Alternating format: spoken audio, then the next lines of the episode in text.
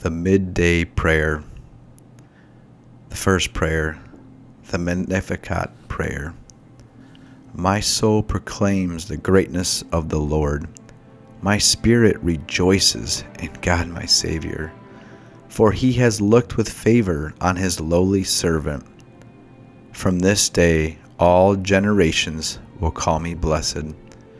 The Almighty has done great things for me and holy is his name. He has mercy on those who fear him in every generation. He has shown the strength of his arm. He has scattered the proud in their conceit. He has cast down the mighty from their thrones and has lifted up the lowly. He has filled the hungry with good things, and the rich he has sent away empty. He has come to the help of his servant Israel for he has remembered his promise of mercy, the promise he made to our fathers, to Abraham and his children forever. 1 John 1 through 7. That which was from the beginning, which we have heard, which we have seen with our eyes, which we have looked at and our hands have touched. This we proclaim concerning the word of life the life appeared. We have seen it and testified to it, and we proclaim to you the eternal life, which was with the Father and has appeared to us. We proclaim to you, we have seen and heard, so that you also may have fellowship with us. And our fellowship is with the Father and with his Son, Jesus Christ. We write this to make our joy complete. This is the message we have heard from him and declared to you God is light. In him there is no darkness at all. If we claim to have fellowship with him and yet walk in the darkness, we lie and do not live out the truth.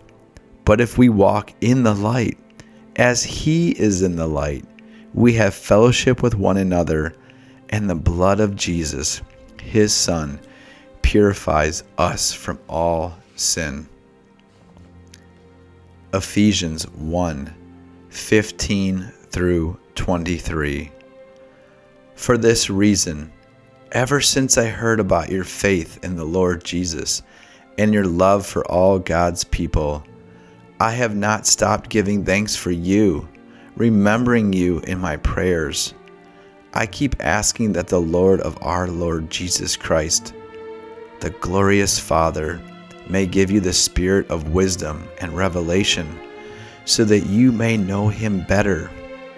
I pray that the eyes of your heart may be enlightened in order that you may know the hope to which he has called you, the riches of his glorious inheritance in his holy people, and his incomparably great power for us who believe.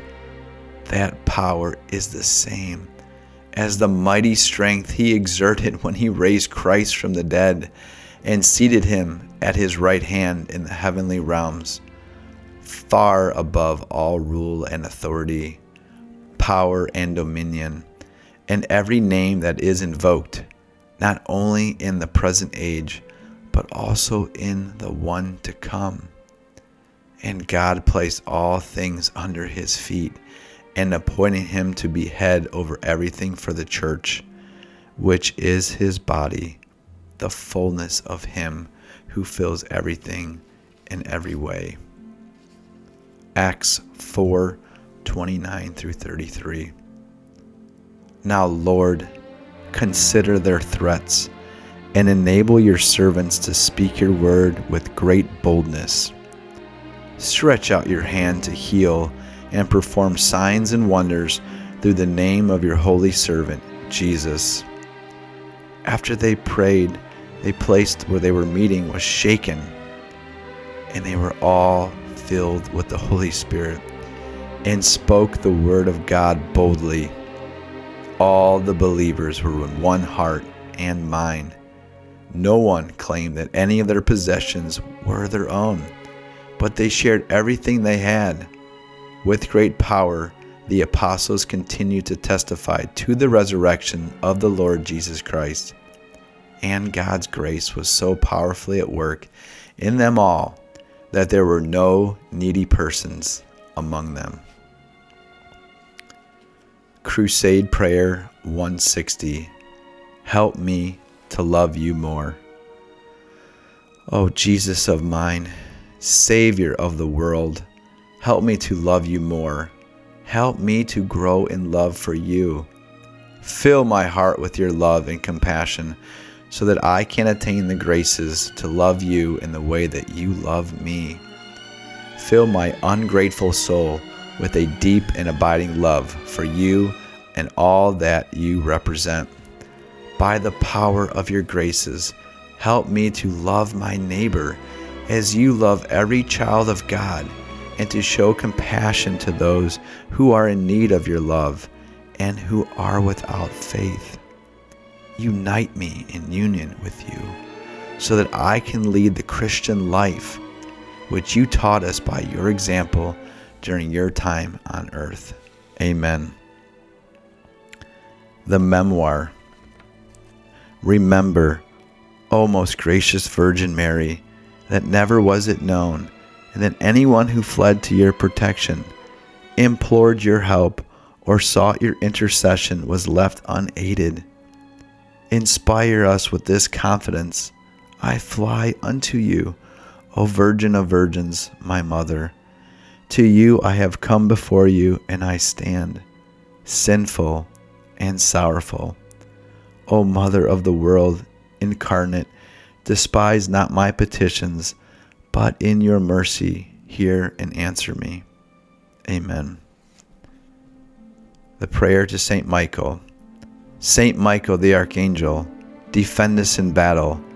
Be our protection against the wickedness and snares of the devil. May God rebuke him, we humbly pray. And to you, thou, O Prince of the heavenly host, by the power of God, thrust into hell Satan and all the evil spirits who prowl about the world seeking the ruin of souls. Amen.